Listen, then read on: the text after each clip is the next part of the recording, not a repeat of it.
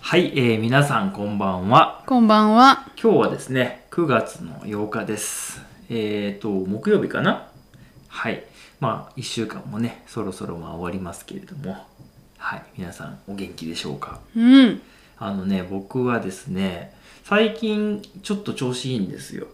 はい。体の調子がいいというかね。うん。夏のねその暑い時期はやっぱりこう暑いからちょっと調子悪くなるじゃないですか。うんっ。ていうのとなぜか僕毎年この10月11月がすごいなんか体調悪くなるんですよ。あら、風邪とかじゃなくてなんか調子が悪くなるんですよ。忙しいからですかね。あそれはあるかもしれないですね。うん。あとはまあ寒くなっていくっていうのもあるのかもしれないんですけどね。で、それを、まあ、いつも嫌なんですよ。うん。で、今年はちょっとそういう風にならないようにっていうことで、ちょっと考えてですね、あの、健康に良さそうなことをしたりとかうん。しているんです。素晴らしうん。で、そしたら、まあ運動したりもそうですけどね、あの、今調子いいんですよね。い。あ、よかった。はい。なので、このまま行きたいなと思ってますう。ん。はい。で、まあ、今日はね、たまたまそれに関係するようなね、まあ、そんなお話ができればいいかなと思ったんですけれども、今日は9月8日。まあ、いろんな日がありましたけれども、これ語呂合わせでね、9、8。まあ、9なんですけどね、9で、9じゃないですか、9月の9と8日の8。休養ほということで、休養の日なんですって。う。へえ。これ僕全然知らなかったんですけど、うん。休養っていうのは、まあ、休っていうのは休む。で、養っていうのは、えっ、と、養う養うと合ってるこれ。うんうんうん。漢字が最近ちょっと弱くなってきてますけど、まあ、休養っていうのはこう、えっ、と、なんていうんですかね、しっかり休んで、あの、まあ、回復するというかね、そういうような意味ですね。うん。うん、例えばだから、えーっとまあ、スポーツしてね試合をして疲れましたいやしっかり休養をとってまた練習頑張りましょうみたいなそういうことなんですね、はい。はい、で休養っていうのはやっぱすごい大事じゃないですかうん。あのなんていうの例えばいつも仕事頑張ってて疲れてるんだけどその土曜日日曜日ね休みの日もキャンプ行ったりとかなんか登山に行ったりとかしたら疲れちゃうじゃないですかそうですはいね。、もちろんそのね心の方を考えるとなんかこううわーってこうね運動したりとかする方がリフレッシュできたりとかストレス解消できたりっていうのはあるんですけどそのそれよりもちゃんと寝たりとかちゃんとこう落ち着いてね美味しいものを食べてゆっくりするっていうことも必要じゃないですか、う。うんん、どうですかその辺ああ、休養はね、大事です。大事ですね、もう疲れるとね、もう元気も出ないうし、ん、やる気も出ないし、本当にいいことがないんですよそうねで。すねうーんあのちなみにまあ休養って聞いたらあのどういうことをするようにしてます自分だったら私はまずは寝ますとにかく寝ると、ゆっくり寝ますうんううんんでもさ寝るって言ってもさその寝れないくないですかそんなにそうかなまあそっか寝れるまあ普段がねあの短い睡眠だったら、ああ、うん、長めにとるようにはしてます、うんだから遅く起きるってことだよね、そうそう、ねそれから早く寝るかああなるほどねうんいいですね、はい、うんあとはあとはそうですね日本なので温泉に行ったりとかねああいいですね、うんやっぱ僕もちょっとそれは思ったんですけど休養って言ったらなんか何もしないところに行ってゆっくりするっていうイメージでうん例えば温泉行ってマッサージしてもらってご飯食べて寝るみたい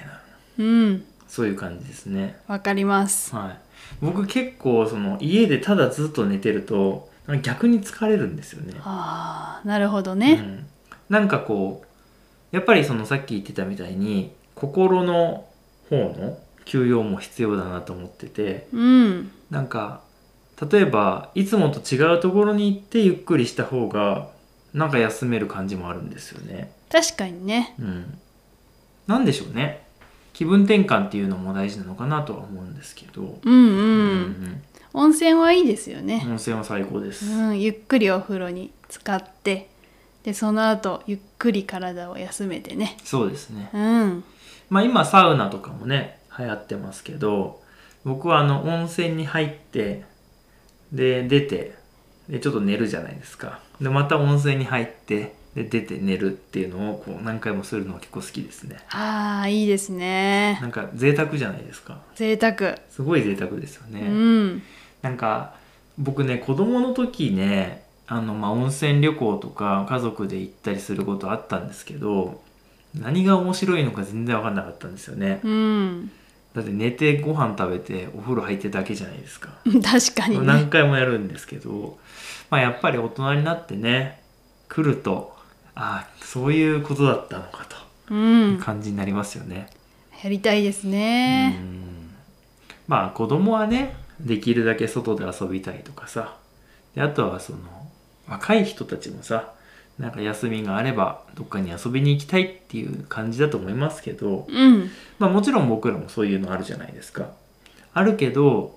なんか休養っていいよねっていう感じじゃないですか。はいは。いせっかく今日休養の日なんでね、まあこれを機に休養の計画を立てたいななんて思ってるんですけどね。あーいいと思いまうす。ん、あの僕ら結構外国の国にまあ行ってたじゃないですか。はい。最近はねあんまり行けてないですけどその中で、まあ、いくつかやっぱ温泉のある国っていうのがあったじゃないですか。うん。まあ、最近で言うと、えーハンガリーとかあとアイスランドとかに行った時に、まあ温泉がありましたよね。うん。うん、でまあ全国世界いろいろ見ると、まあ、他にもね温泉あったりする地域ありますけどどうでしょうかねあのー温泉っていうあるところの人たちやっぱりみんな温泉好きそうなイメージが あるしあんまり好きじゃないっていう国の人もいると思いますよね。そうですね。なので、まあ、皆さんの思っている休養っていうのがそれぞれあると思うんですよはい。例えばなんだろうな山小屋に行って